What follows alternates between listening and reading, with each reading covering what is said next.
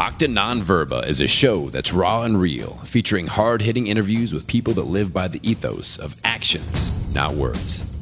Marcus Aurelius Anderson is a TEDx speaker, best selling author, veteran, and leadership and mindset coach. With this show, you get to join Marcus as he goes inside the minds and experiences of the world's most successful warriors, leaders, entrepreneurs, and experts. With each episode, you're going to get the philosophies, concepts, tactics, and strategies these leaders use to turn adversity into victory. Live an extraordinary life based on actions, not words. Now, here's your host, Marcus Aurelius Anderson. Acta non verba is a Latin phrase that means actions, not words. If you want to know what somebody truly believes, don't listen to their words. Instead, observe their actions. I'm Marcus Aurelius Anderson, and my guest today truly embodies that phrase. David Pere, from military to millionaire. He was an active duty Marine, and he'd been in for 13 years.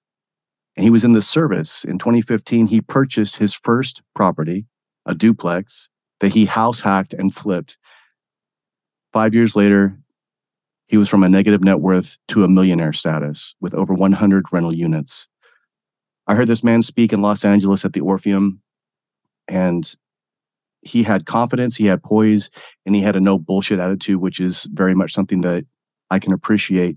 More importantly, he and I and uh, Ryan, we had a great dinner the night previously. And there's something about veterans, we all sort of just find ourselves we all come together. There's something I don't know if it's like the the gravity or just the way that we stand up, or maybe the fact that we're kind of no BS. But it was a, a great dinner, one of many great dinners I'm sure that we're going to have. We had dinner after we spoke as well, and you had a a closing line that I think was epic, and you basically said, "Apply this information and make success your bitch." and that's when I was like, okay, I have to have him on the show. Plus, you're helping so many veterans with everything that you do with your masterminds, with your Facebook group, your book, The No BS Guide to Military Life is incredible. And the Military Millionaire Planner. I mean, if you're active, if you're retired, even if you're not in the military, even if you're not a veteran, this stuff will help you. This stuff has like fundamental financial freedom lessons that you can take to the bank, if you will pardon the pun, but it will literally change your life, the way that you look at all these things. And so he's doing a service that I think more veterans need. And again, I've met him in person, so I know what he's about. He's not some guy that pitched me on. we were talking about, he literally has something on his story about, okay, for all you people that are pitching me about basically anything, you all are horrible. This is not the way to do it. Whether it be a podcast guest or somebody that wants to help you build your business to this or somebody that wants to do these things, it's refreshing to have a person that's actually done it in real time and is more than willing to help others do it. And he's doing it all the time. So thank you for being here today. I know that was a long string on that kite, but yeah, that's the whole that's the whole show, guys. That's all you need. Have a great yep. day. Yep. To, um, before I open my mouth and ruin this thing, what's what's what's the old the old quote? Right? You can stay silent and people will think you're a dumbass, or you can open your mouth and confirm it and remove all doubt. Exactly. oh man, well, I appreciate it. That was a really good intro. Thank you very much. Well, I do what I can, and uh, I'll be on your show not too long, so uh, we'll be able to return the favor. And at dinner, we were talking about this this idea that we go through hardship. You were very uh, very humble about it. You were like, yeah, I was, I was a Marine and I got blown up like a couple times, you know, but I mean, it wasn't anything like you. I didn't die on the table. I wasn't paralyzed. I'm like, dude, you were deployed. You went out there and did your job. And you're like, yeah, but I mean, you know, I mean, I'm okay. I mean, look at me. I'm surviving and I'm thriving in the process. So tell us a little bit about because in the military, so many times we are very much siloed, we're compartmentalized, we're focused on the deployment train up, we're focused on our team, we're focused on everything that we're trying to do to be able to survive. Back then, when did you start looking at this capacity to have financial freedom? And was millionaire even something that was in your repertoire at that point? Maybe a millionaire in debt. Um, I, you know, so I joined in 08 and it was 2015. So seven years later, this guy named Tyson was trying to get me into Amway. And, you know, I'm like, dude, I ain't got time for that. And he hands me uh, Rich Dad Poor Dad. And I told him I don't read. And so he brought it out on a CD and he was like, I was a recruiter at the time. So I'm, I'm recruiting for the Marine Corps. I'm driving, you know, to high schools all the time. He's like, just listen to this while you drive to schools. I was like, okay. Uh, and by the end of that book, I was like, wow, my life is not set up for this at all. I need to change a whole bunch of crap. I got to buy a house and I need to figure this shit out. And then, you know, I, I read a couple other books. I found Bigger Pockets and, and mm. kind of, I think it was like four months later, maybe. I wish I had a timestamp for that CD, but I think it's like maybe four months later, I bought that duplex. It was like kind of a perfect storm of like, my lease is coming up, my motorcycle got totaled, so I can use that as the down payment. Mm. You know, I'm getting married soon and I'm going to have orders soon. So I won't have to live there too long, like, you know, whatever. And I was like, this is going to be great. And uh, it was, you know, I bought that thing. I sold it this year actually. And so I had it for six years, seven years. And I had it for seven years. I bought it for like 79, eight, and I sold it for 165 and it cash flowed almost the entire time I owned it. So it's pretty sweet. Um, it's probably one of my better and easier transactions. And so, you know, in, in 2015, when I was kind of starting to learn that, you know, the, the picture is I had some money in the thrift savings account, and that was pretty much or thrift savings fund, and that was pretty much the the only thing that I had money in. I'd blown everything else on you know, all your typical military things, right? Tattoos, guns, Harley, truck, cars, chicks, booze, you know, maybe some protein supplements. Definitely not like steroids or anything while deployed. Uh, know, there was no money to show. And uh, I've been fortunate enough to be surrounded by a bunch of people to help me out and, you know, be able to take some risks that kind of paid off. Military, I think, affords people the opportunity to take some of those financial risks or gambles on themselves because it's like, well, if I fail, I'm going to fall back on this great job that takes care of me. So it was, it's been a fun ride.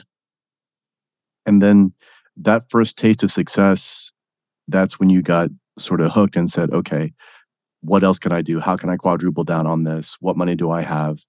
And it gave you this kind of fever pitch to be able to get there in a very, very fast pace. The people that are listening right now, there's a lot of veterans that are out there. Maybe they have a DD 214, but they've never bought a house. Mm-hmm. Is there a way? Because you and I were discussing at one point, you were talking about you know the the duplex is like the move. Like you do that, you get a duplex or a, a multi home. You live in one of those, and then you allow the other ones to cash flow in the process. If they came to you with a DD two fourteen and said, "I don't know what to do with this. Can I come to you? Can I basically have you walk me through this thing?" What would that look like, and then how can you help them? Yeah. So we actually one of the things that I, I mean, for one, I, I, would just point them towards a ton of free content. I've got a, a YouTube playlist that's all things VA loan, a bunch of other real estate stuff, and a and a basic personal financial, you know, PFS, personal financial something service member, whatever. Anyway, oh, forget my acronyms over here. Look at me, I get out of the military, and it's it's military personal finance course, MPF. That's what I was going for. And uh, basically, I have a free course that's like an hour long where I give like this is the presentation I wish that I had gotten when I joined the military, and it, it walks through a bunch of those basic basic things. But all that's free content, you know. To answer your question, as long as you haven't like completely train wrecked your finances, I mean, your credit score doesn't even have to be that great, and you have income. So if you have a job, or if you're in an affordable market and you're 100% P&T disability, you know, you can still pull it off with that. And you just you have to show income that your lender can qualify. So, you know, being in a job for two years or uh, same job field for two years or the VA loan and stuff like that, or disability and stuff like that. As long as you have basic income and your finances are just okay, uh, yeah, you can use the VA loan zero down and, and you can even get lenders or the agent to cover up to 4% of your closing costs it's not guaranteed, but you can negotiate that into the deal for like a, a lender credit back to you at 4% or whatever the purchase price is to cover all your closing costs and fees. And so you can literally get into a house for zero out of pocket. And as long as you've got those basic finances, and the beautiful thing is, if you buy like a fourplex and you rent three of the units, 75% of the gross market rent for those units count towards your income. So even if you had not enough income to qualify for the loan, you could probably be brought over the threshold by that. And it's it's pretty sweet deal. And then you go and you move in somewhere, you know, you got to pay to live somewhere. And if you do that, your tenants are paying most of, if not everything that you would be paying. And now you're like, well, hey, I was paying a thousand dollars a month for rent. Now I'm, well, I, we'll use my example. I was paying 550 for a two one. Mm-hmm. This was in 2017 or 2015. 550 for a 2-1 and I bought that duplex and including that that was the apartment that was just the rent not including utilities or uh, internet including internet and utilities I was out 175 a month once I bought that duplex. So I dropped 375 bucks a month off my living expenses not including the difference on utilities and internet. And if you save that money, I mean that's 5 grand a year that you can invest with.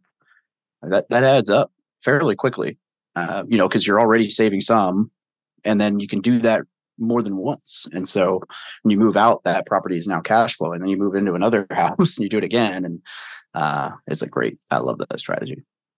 And it's it's incredible because, like you said, once you're in that place and you see that it can be done, and you see that you can do it at 100k, 150k, now you can say it's easier to see how I could scale this and be more confident to go maybe at a quarter of a million, half a million, even a million in the process of going to those next levels. Yeah, my my biggest I won't say regret, but I wish that I'd got a fourplex for that first one instead of a duplex. And I wish that I'd bought it in a nicer neighborhood and paid more for it because the market went crazy and I would have been way better off. You know, but it was admittedly it was a little scary. It was a big step. There was no one there to guide me. And so that's kind of one of the things I try to help people with now. Because when I when I give that example and I talk about a seventy nine thousand dollar duplex in 2015, inevitably somebody tuned out and they're like, "Won't work in my market." I would sooner take a one and a half million dollar fourplex in San Diego any day over a two hundred and fifty thousand dollar fourplex here in Springfield because the math just extrapolates. And now, even if you're breaking completely even on all your expenses, you're paying two or three thousand dollars a month down on your principal. I mean, that's an instant like guaranteed twenty four thousand in equity, you know, net worth every single year. Like if you buy a million, million and a half house, all you have to do is not lose the house, and you're a millionaire in 30 years. Like that's it. That's as easy as it gets for a guaranteed path to wealth. Don't lose the house, and don't buy in a market that's going to go from a million to zero in population, and you're good. so, so don't buy in Cincinnati. Yeah. yeah. There's a couple places to avoid, but for the most part, like you said, if it's especially if there's a lot of people there, it's there's always going to be people that need that place. I also see a lot of veterans that have this idea that they need to put a certain percent down, you know, 20% down, 10% down, whatever that is. But you made a great point when you were saying that there are disadvantages to doing that. And again, over a 30 year timeline, the amount of money that you're saving really is not that significant, correct? Yeah. So there's a misconception out there that, and don't get me wrong, in a vacuum, having equity is safer than not having equity if the market crashes. We don't live in a vacuum, is what it is. And so if you have $20,000 and you put 20,000 down on a house, you now have no money in case the water heater breaks or a sewer line explodes or the HVAC goes out and you didn't have, you know, homeowners insurance and the roof ends up getting hit by a tree and your insurance or, or well, I guess they would cover that, but like you, you know, you got to replace this or that. Like there are all kinds of things. I mean, those are real world examples. I told you before the call, I had a house, I put $12,000 over budget on plumbing work on this house rented it. It was great. Actually rented for 200 more than I thought it would. I was stoked. Two and a half weeks later, the sewer line backs up. Come to find out the line from the city is destroyed and I'm out. You know, I'm still six months later waiting on the city to approve it. So I've had a vacant house I'm paying a mortgage on for six months. Wow. And I have the money to do it, you know, but if I, if I didn't have the reserves to handle that, which is what happens if you put all your money into a down payment. So it's it outside of that vacuum, it is safer to go with the zero down VA loan option and have 20,000 in reserve because stuff is not always going to go perfect and it, let's say you lose your job now you have you know $20,000 to make mortgage payments with or there's all kinds of what if variables. Now if you have 40 grand and you want to put 20 in and leave 20 out, okay. You got a reserve, like that's great. I would then come to you and say, well, let's look at opportunity cost. And that's what we were just talking about. If you 20 grand at even a 7% rate right now, extrapolated over 30 years amortization, you're paying so much in interest and everybody's worried about that. But it's nothing compared to if you put that 20 grand into a long-term index fund and let it compound. It would it would win. If you put 20,000 down on the mortgage and then paid the mortgage as is and looked at the difference in interest between zero down and 20 grand, or you put 20,000 in basically any index fund, take VTSAX, a total stock market index, and you just let it ride for that 30 years, I'd bet a paycheck that you'll be probably two or three times further ahead with the index fund than you will on the interest paid. And I mean, if you think about uh, at an average 7%, that money doubles every 10 years. So you're at 20, you're at 40, you're at 80. So by the time you hit 30 years, you'd be coming up on probably $160,000 sitting in that account if you did nothing else with it. I don't think putting 20 down on that house saves you. It doesn't, it doesn't pencil. It's not saving you 160 in interest. It, it might say it'll save you a decent amount, but it's not the same. So yeah. And there's the other part of it is like you said, once you get into that place, once you're aggressive in other areas of your finance, you can be more aggressive as you start to pay these other things down so that that 20,000 becomes a non-issue Yep. And now you can, like you said, over a 20 or 30 year, if you're able to pay even, what is it, one one more payment per year that reduces like seven years oh, off oh, yeah. collectively? Yeah. Yeah, something like that. It's it's pretty nuts. We're actually looking at doing that right now. We're debating whether we're going to take the offer on selling one of our properties, a hotel that we own, and it's a seller finance offer, so it's creative. There's a lot of variables, but it's a hundred grand down, and we're looking at the math between if we pocket 50 grand now versus if we put 50 grand extra into a principal payment in just one swoop when he pays us out on the rest of the note by 36 months it's uh i think it's i think it's like a $19000 difference that we would we would pocket so if we put the 50 grand down now and wait three years we get 19000 extra back so we're just you know it's just well is that is that worth it i don't know i mean that's a 40% roi or 38% you know, but it's over three years, so it's really only like 12%. So, hey, do we think we can beat 12% on our own, or do we want to just take this guaranteed win?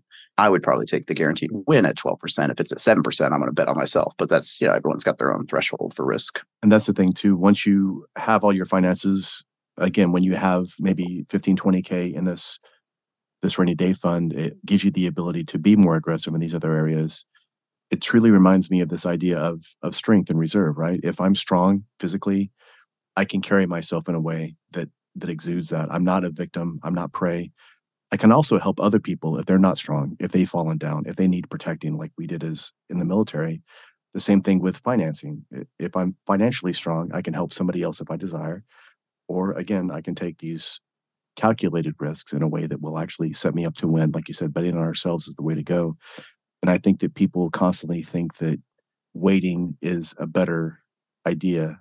But when there's chaos, actually hesitating is more dangerous than taking action. Yeah. And, you know, as much as people talk about inflation and why you don't want to just have cash sitting in a checking account or whatever, there are some really powerful opportunities out there if you have a stockpile of cash that you can take advantage of that not everyone can. Uh, I mean, and it's and it's sometimes it's really goofy things. It doesn't always take a ton of money. It just takes looking for opportunities.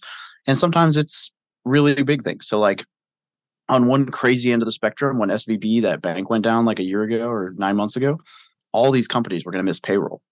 And I have a buddy who was at a baseball game with a guy who I'm not going to name any companies or anything, but he had mm-hmm. $7 million that he needed to make in payroll that week and he wasn't going to be able to because the bank went down and they were all frozen and this, that, and the other. He's like, I can't afford to let my employees not get paid over this. Like, we'll figure it all out. I'll be fine in the back end.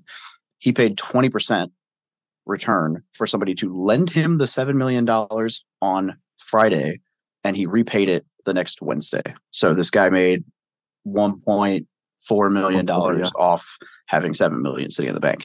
On the other spe- side of the spectrum, I just paid off a $50,000 line of credit. And my understanding from the bank, which I spoke to the wrong person, was hey, you have to reset your maturity date, pay the $50,000 down, and then you can take it back out the next day. What they meant was pay it down, wait for us to redo the maturity date on your loan, and then you can pay it back out. So it's like a two week spread. Not the end of the world, except that we were going to tax lien auctions on Monday. And I'm 50%. So there's three of us two are financing, one is the operator. And so me and the other guy were bringing 35 grand. And I called him. I was like, hey, uh, you bank at the same place I do. You know this is going to happen. Uh, you know I'm I'm good for it. Whatever. If you lend me thirty five thousand dollars on Thursday, then next Friday I'll get you back with thirty six. you know, just a quick, easy boom, boom. And of course, the bank delayed getting it back to me, so they might not have it back to me tomorrow. So I'm going to pay him half tomorrow and then half next week. But he's still he's making a thousand bucks off two weeks of lending me money for deals that we're buying together. So you know, it's kind of one of those like if I fail to pay you back, you can just kick me out of the LLC and take all the equity, and I'd rather you let me pay you back than that. So because the tax liens are great. So and and as entrepreneurs, we these things happen all the time. Like you said, hey, yeah. you know, I'm doing this, hey, I'm doing that, blah blah blah blah blah again, when, when we get to know each other, it's not a big deal because we know that that's going to come back. And what does it do? It, it breeds trust. It breeds reciprocity. It, it breeds that reciprocation, and that's how we get to those next, that next conversation, that next person, that next opportunity. Absolutely, yeah. So the things come together. So in the military, we've seen a lot of people that are entrepreneurs now that were in the military, and there's not always there's some things in the military that are not always fantastic that we want to take with us can you give me examples of things that you were able to bring from the Marines that are actually serving you now as a civilian in this capacity, as an entrepreneur and as a mentor and as a financial freedom? I mean, I mean, just aside from looking scary and not getting stabbed when I'm in dark alleys. I mean, that that uh, definitely helps. That definitely helps. but let's be honest, there's some people that if they see us that look like that, like it, it's almost intimidating to them. So we have to be able to, just like you and I, like we try to be gregarious. We try to be outgoing. If I if my face is just like blank, I look like I'm you know, going to go in and murk everybody. But I have to be engaging. I have to be animated, and I give those people. Plus, what else, right? If I'm if I look like the typical, you know, operator, I've got on Oaks and I've got on a hat and I've got on a Glock T-shirt and I walk into a room and I'm like mad dogging everybody. Anybody that has any kind of training at all is going to point me out. And if something is going to happen, I'm the first guy they're yep. coming for, which th- there is merit to that as well. Let's be real, right? Because it'll protect the other people and maybe give them a chance to get out. But if I come in and I'm smiling or I'm looking around and I'm saying hi to everybody, I can still look at my AO, but I can do it in a very hiding in plain sight kind of manner. I can make people feel good. Uh, and what else? If you're going out to a restaurant or going to places that you're always going around to, it makes people more comfortable with you there. You get better service, you get better opportunities as well. So in my opinion, it's a great way to have situational awareness that is not as overt as looking at people like where's the threat, where are their hands, who's who's most likely to cause a problem. The same reason, you know, what's the what's the old the old running joke, right? You can tell who the vet is at the table by which way the wall or whoever's got their back to the wall. The back to the wall, exactly. Like that guy must be the veteran or first responder, you know. Um yeah. Yeah. I mean, you're you're spot on with that. I, to answer your question, yeah, it's funny. I've got I've got kind of a I guess a, a, a two way, three way, you know, discipline and grit, right? That's the one that everyone leans into. They're like, oh yeah, he's disciplined and he's not going to quit. Like, okay, that's great. Uh, that's kind of a no brainer answer, I think, from the military. You know, and consistency, right? All those things are great.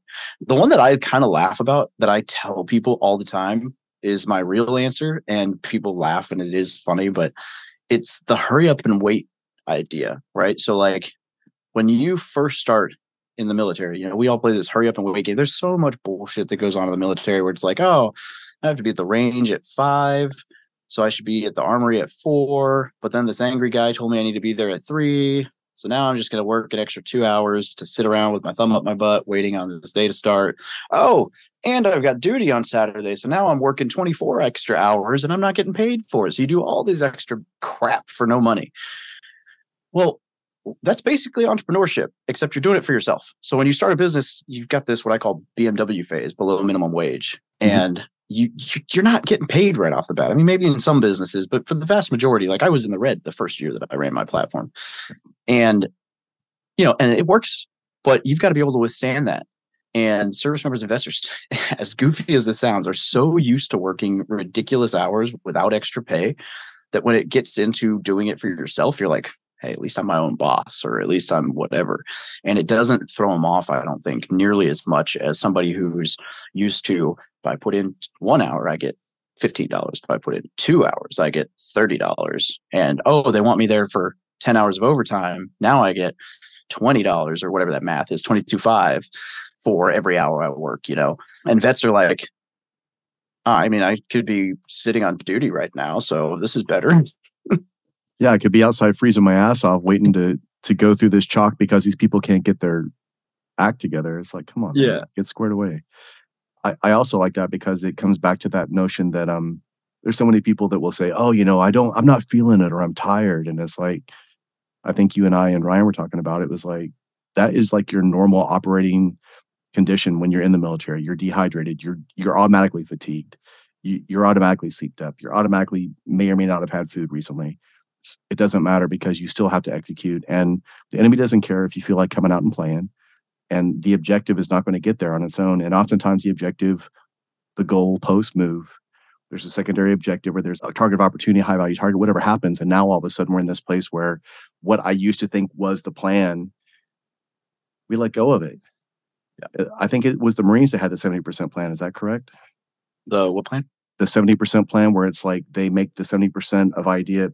My, my squad leader was the uh, former Marine, and he was like, 70% Anderson, that's all I need because the last 30% is going to change anyway. Like we're going to be right here. We're going to be told, this is it. You have to be there.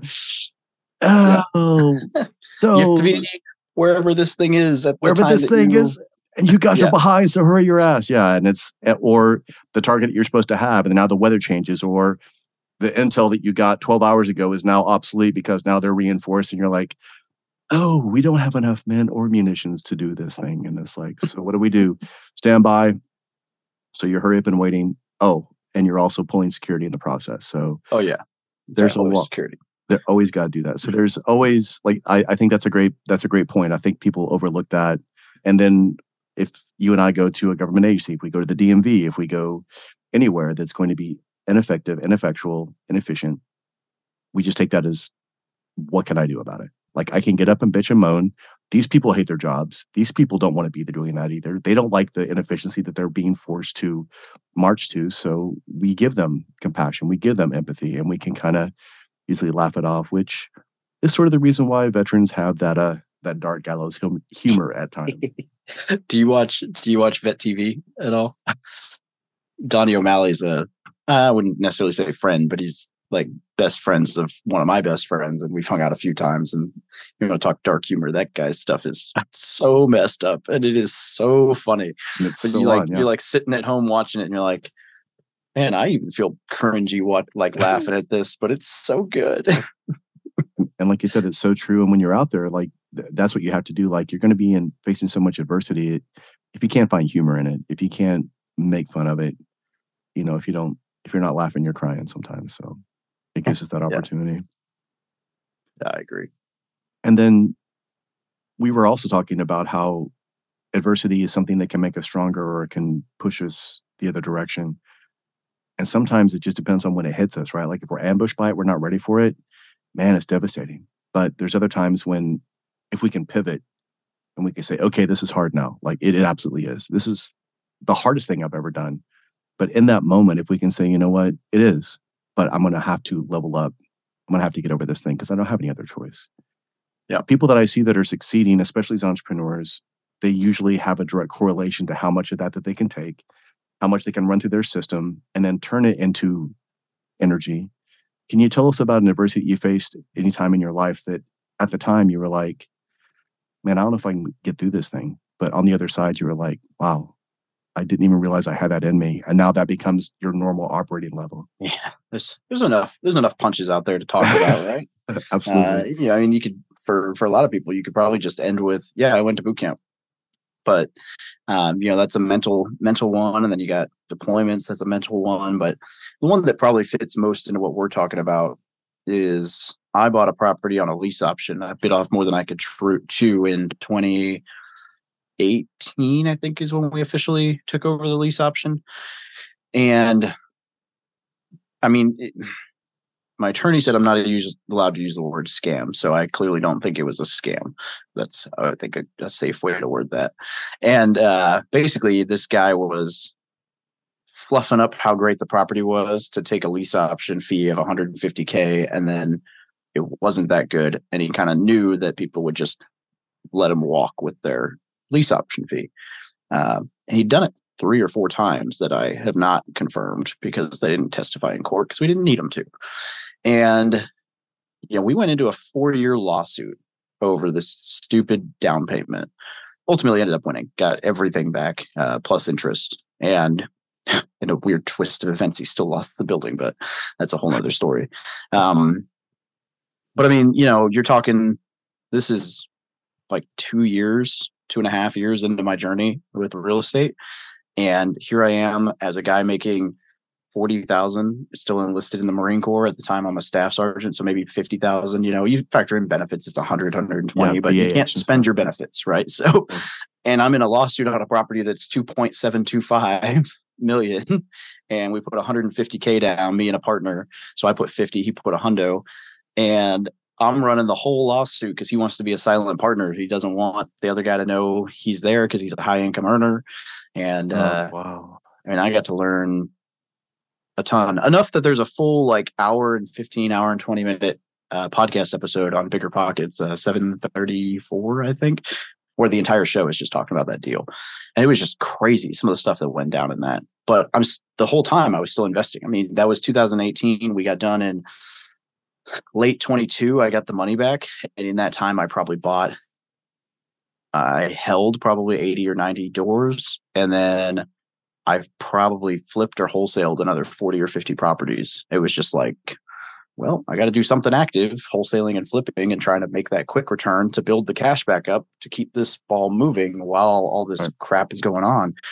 But yeah, now I'm uniquely positioned uh, from that and a couple other small things to understand ins and outs of the legal world and have a lot more confidence in being like, no, that's wrong. And we're not going to play that game. Here's my attorney. We're going to write the letter.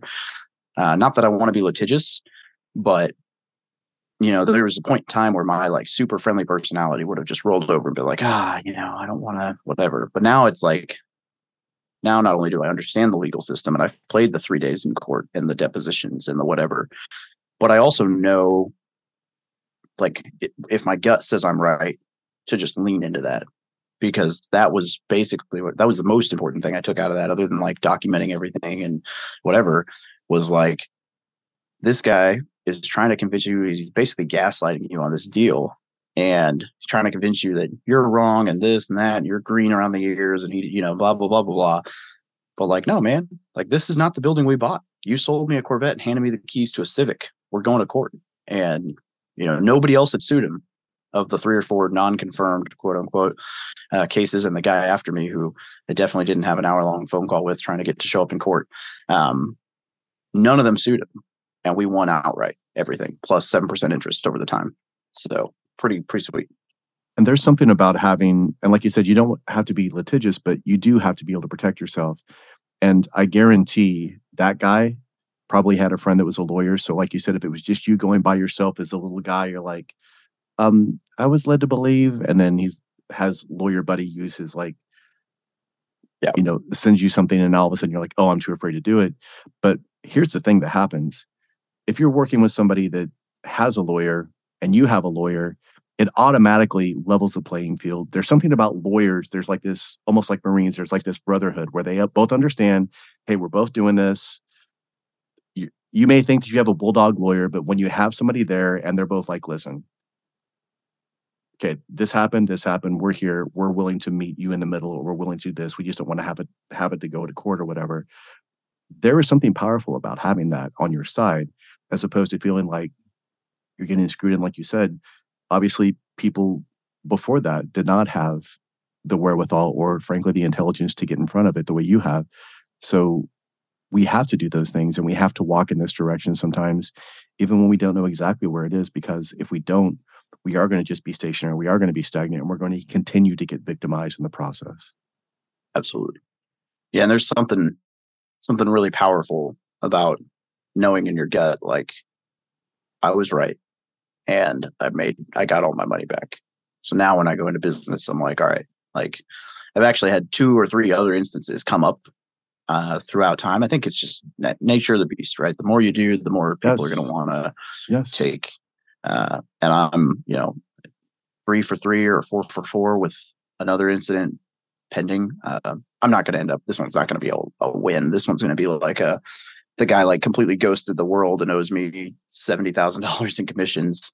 And uh, basically, we've what we did was we ran the math on, hey, if we file a lawsuit, we know this guy's just probably not, I don't even think he's in the country. So like, we're not winning. We're not even going to get get to court. But if we get a default judgment because he no shows, Mhm. I can write that off in taxes a year later if I don't record it. So I'm like talking to my attorney. He's like, it'll probably be ten or fifteen thousand dollars. So as long as you think you can get ten or fifteen thousand dollars more out of a seventy grand judgment, then it's it's a win. And I'm like, well, math in public says seventy divided by thirty three percent. Uh, yep, yep, that's still a win. So it's a headache, but you know, this is one of those weird ones where it's like it's actually not a headache because nothing's going to happen. So we literally sent a letter, filed some crap, and we're waiting. And it's been four months now and not a word. So we're like, all right, it's going to go exactly as we thought, I guess. Yep. And but, it comes back to that idea of again having strength and reserve. You you went through that hardship, you went through that adversity, and now you're stronger for it. So now you're emboldened, and now you can smell it from a mile away. And now if something doesn't feel right, it's like, let's let's let's clarify this. Let's get everything on the table here. Like let's get it on paper, because I don't think people understand. There's like a, it's a legal, you know, it's a written agreement but man, it's actually a written disagreement because the only time we're going to look at this thing is if we disagree financially about what's going on, what the deal's doing. And that's what you're doing to kind of protect yourself. And like you said, when you have a good lawyer, when you have somebody that actually has your back, and you know that you have that in, you know, that strength in, in reserve, so to speak, it gives you the capacity to lean in. It gives you the capacity to not be afraid to step boldly forward. And then any other deal that you have that is because we're like you said, we're always looking. We're always kind of got our our head on a swivel, and then as you're going through it, and you're like, oh, okay, this is not nearly as as laborious as the last one was. I don't have to fight tooth and nail for this. I don't have to be as concerned all the time. And so again, that experience and like you said, doing what you've done as many times as you have, uniquely qualified to uh, to speak on that. Yeah, yeah, it's one of those skills. Uh, it's like having, it's like having a purple heart, right? You don't want it, but it's it's got some benefits. yeah, it's a it's a great skill set to have as far as the uh, all the legal crap, and it's a really powerful thing to have confidence in all that. But it's not a skill set that you ever want to have to pull out again. Yeah, it's uh, pain and discomfort are the best teachers, but uh, man, it's a hard lesson sometimes in the process. Yeah, first of all, where can we get your book? Where can we learn more about that? And then tell us about your mastermind that you have. Tell us about your groups. Tell us about what you do and how we can learn more about going from the military to millionaire. Or again, even you said even people that are not vets can join your groups. Oh, correct? yeah. Absolutely. No, well, I normally this is where I like pull it out of my drawer and hold it in my book, but you've now done that for everybody. So I appreciate you saving me, you know, five seconds of my life. There you go. And then I can waste it rambling about how I didn't have to do that. Uh, I have this really fun link that I created about six months ago for a big podcast I went on. And the link is thebestpodcastguest.com. And so if you go to thebestpodcastguest.com, which is super, you know, rememberable, which is why I'm like, oh, that's awesome. I can't believe that's open. and uh, so that will basically redirect you to a, a landing page that uh, anybody can go to and download a free PDF copy of my book. And then it's got, you know, some links to some of the other crap we do. Uh, main piece on that though is all the socials. So that's got the YouTube and Facebook and LinkedIn and uh, Instagram and Twitter and all the stuff linked. Uh, the one that I would say anybody and everyone should join. Ironically, is the one that I'm hacked from right now, but it's Facebook. Uh, we have a Facebook group that has 62, 65,000 people in it right now. And it's got just, well, a wealth of knowledge, but a wealth of, you know, people in it that answer questions. And I do a well, except for with the exception of the last month when I haven't had access to Facebook, uh, I do a really good job of keeping it as low on the spam chart as I can. I block first, ask questions later, and so it's a really, really, really well cultivated group with like 15 mods or moderators that all do the same thing, and so uh, that's a, a wealth of knowledge. And yeah, I mean, 80, 90 percent of what we talk about is 100 percent applicable to, and that's some uh, some freaking uh, I'm drawing a blank on the name of the movie. You know what I'm Anchorman math right yeah, there. exactly. Um, Ninety percent of the time it works. Eighty percent of the time. yeah, yeah. But what I mean by that is, uh, if we're talking about the thrift savings plan, that particular plan does not necessarily correlate to a civilian, but replace that with any other 401k, which does, and ta-da! So the eighty percent 100%, right? It works. Same strategy, different vehicle. Uh, you take the VA loan and the FHA loan works. So there's a there's a there's a way to do everything we talk about, whether you're military or not. The only thing that I have that's actually like barred the gates for only service members and vets, not even military spouses, is my mastermind, the War Room, which ironically I'm wearing the shirt for. Um, trying to slowly replace more of my wardrobe with branded stuff. And I hear you. So, yeah, yeah, I know. I was gonna, I was gonna say, act, Acta non verba. Um, and so the War Room is essentially just a group of uh, it's currently like 230 people, and that are all service members and vets that are, you know, they're serious about this. So we do an even better job cultivating that group. It's still very affordable as far as masterminds go. I pay the annual fee for the membership I pay monthly to be in another mastermind. So so uh, you know, but the the group is just full of people who are well, above anything else, they're super helpful. You know, there's a somebody in every niche of investing in that group, and they are all willing to help. You know, you can add a, at the drop of a hat. Somebody could be like, "Hey, I'm looking to get into."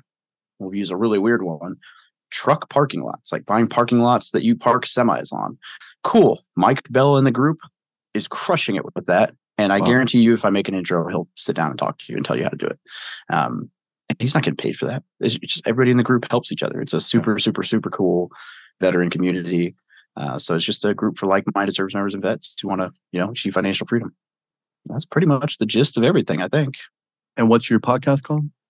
The Military Millionaire Podcast. I like that. And I use my sultry voice on that. He, he uses the FM DJ voice. Hello. ah, that guy. You know, he's the only person who's ever tried to charge me for speaking to my mastermind. What? I, I take that back. Mike Michalowicz wants five grand to come present. Okay. That's not even that unreasonable. I'll come present for free. Don't even worry about it. I absolutely will let you. And uh, those are the only two people who've ever asked me for a fee and he wanted 40 grand for a one hour presentation. I was like, mm, I like your book. I think we'll just talk about it for free. Yeah. like, no thanks. There are some interesting people out there that have been in the speaking industry for a while. And it's like interesting how the pay to play component is there, even with podcasts, right? Like somebody, uh, again, you and I get pitched people that are podcast concierges that are trying to get their people in. So for those of you that aren't aware, they'll get a person and they'll charge them money and they'll say, Hey, we'll get you on all these podcasts. And then they'll spam people like you and I that are in their demographic and they'll send us this person who um, they're great people, I'm certain, but they may not have the the qualifications to kind of be in in the places that yeah. they are. And then that concierge gets paid. But meanwhile, you and I still pay everything we do every month all the people that we have, all of the services that we have to have to maintain it. So to to podcasters, it's sort of a slap in the face. It's disrespectful because they're making money off of our name, what we're doing. They're asking them to essentially do a favor. And then I've actually had people that said, "Oh, I'll get you on somebody's show," and then those people, when you connect to them, they're like, "Yeah, it's X amount of dollars to be on," and I'm like, "I've never paid to be on a show. I've never paid anybody to be on my show, and I'm just not going to." It, I'm sorry, mm. this is not. I, I want people on the show that I trust, and I respect, that I know are going to actually help people out. And like you said, I've had big people on, but I didn't. All I the, the only thing that it cost me was sweat equity to continue following up with those people. And I'll follow up with somebody. I followed up with Robert Greene for a year before I was able to get him on the show. Followed up with oh even Pressfield for a year before I got him on. But it was because again the tenacity. I'm not going to give up. Put it on there and get it get it together. So those are great authors too.